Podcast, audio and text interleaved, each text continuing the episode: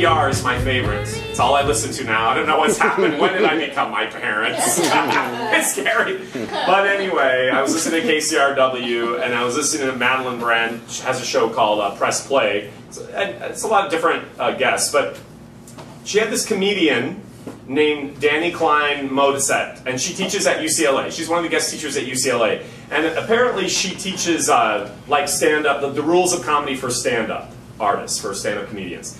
But she has, she, it's interesting because of what I talked about last week, and I don't know, this is just fate or karma or something that I'm talking about again. She has a book out called Take My Spouse Please. and it was created because she felt like her relationship, she's been married for I don't remember how, how long. You can watch the, or listen to the, um, what do you call it? Podcast, yeah. Uh, I don't know. She's been married for over 10 years or something like that. And she said that the, the, the laughter and the joy in her relationship, in her marriage, was kind of like disintegrating. And so she was trying to figure out how to get back the comedy back into her life. And she found that there were no self help creative books that really talked about that. And so, like any smart, creative being, she figured out what she teaches is also, you know, to me, this is the truth about acting nowadays, or about anything it covers all bases. So the things that you think is specific to just one thing really can have larger ramifications to the world. Other people who aren't actors or comedians can relate. So sure enough, so she wrote this book, uh, Take My Spouse Please, about bringing comedy back into relationships. But what I think is amazing, I'm not going to mention all of them, but I think it's so interesting because she talks about the rules of stand-up comedy are the rules that need to be applied in our lives. And they're so simple, so simple, but you it's so interesting how you take it for granted if you've been in a relationship for a long time. Or you forget in acting that these are the foundational principles of what it is that make, makes an actor great. So the first thing is just show up. You gotta show up to your own life, people. You gotta show the hell up. Show up. I do not have to go, I don't know how many more times I can say it. You gotta show up. Should I say it again? Yeah. Show up! Number two, get present. You gotta get present. It's all happening by being present. Things are going to happen whether you're not present or not, but that means that the parade is going to go on by and you're going to be sitting on the sidelines. So you got to get present to your own life by showing up and then getting in it. Number three, amazing, listen to everything. listen to everything. And she goes on to say, not just the words. How many times have you heard me say that? So you're listening to your partner in the word, and it's not just the lines that you're hearing because we don't work from cue to cue. You're listening the way it's being said, how it's being said, how you're receiving it. How they're feeling is how you're feeling based on what you're getting. So it's all a reciprocal dance.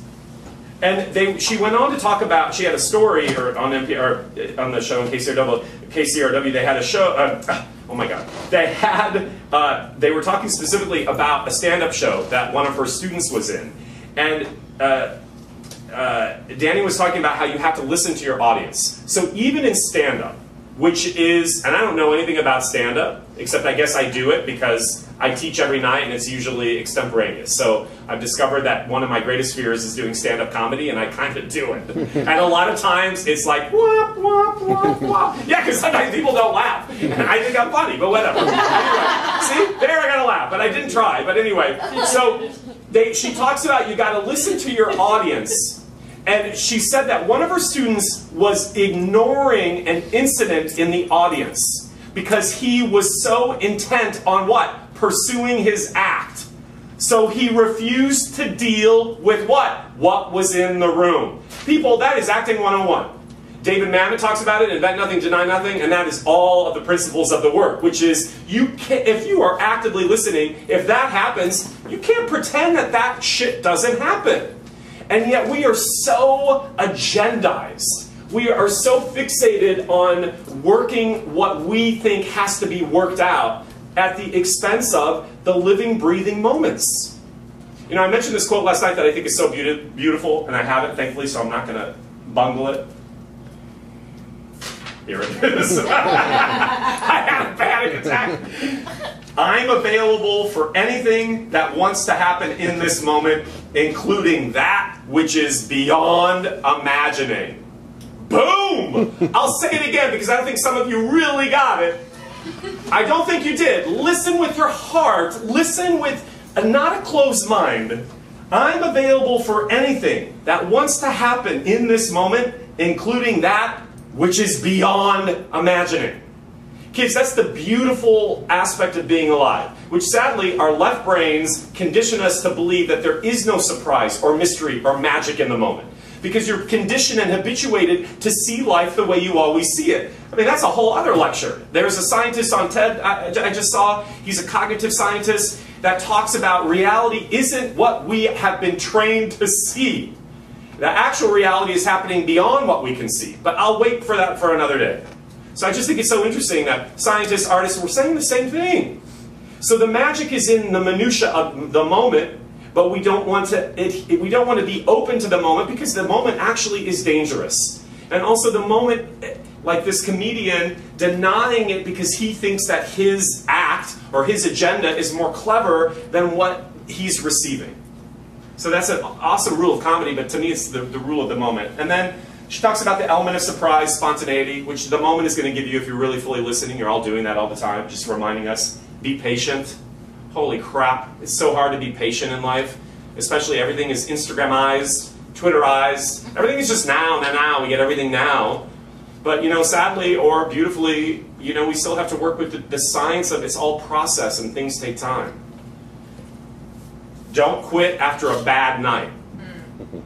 Yeah, so if you do a shitty stand up and you get no laughs and you get remember that old school hook that used to pull people off the stage na uh, yeah. So you like you know you go do a tequila shot and you have pancake breakfast at denny's at 3 a.m and then you like roll out of bed at 11 the next day and you're like it's a new day it's okay. You can't pack your bags and move to ohio because you go in for steven spielberg and for some reason you don't get the job. At least you got an audition for steven spielberg Last thing, this is so good. Get help to get better. Holy shit! Get help to get better in all forms. Take that how you want to take it. That may be a really great acting class. That may be a really great community. That may be therapy. That may be asking for help. That may be speaking the things that are you feel have to stay in the dark recesses of your mind because you have so much shame and judgment around what if I just shared them? Get help. If you get help, it gets better.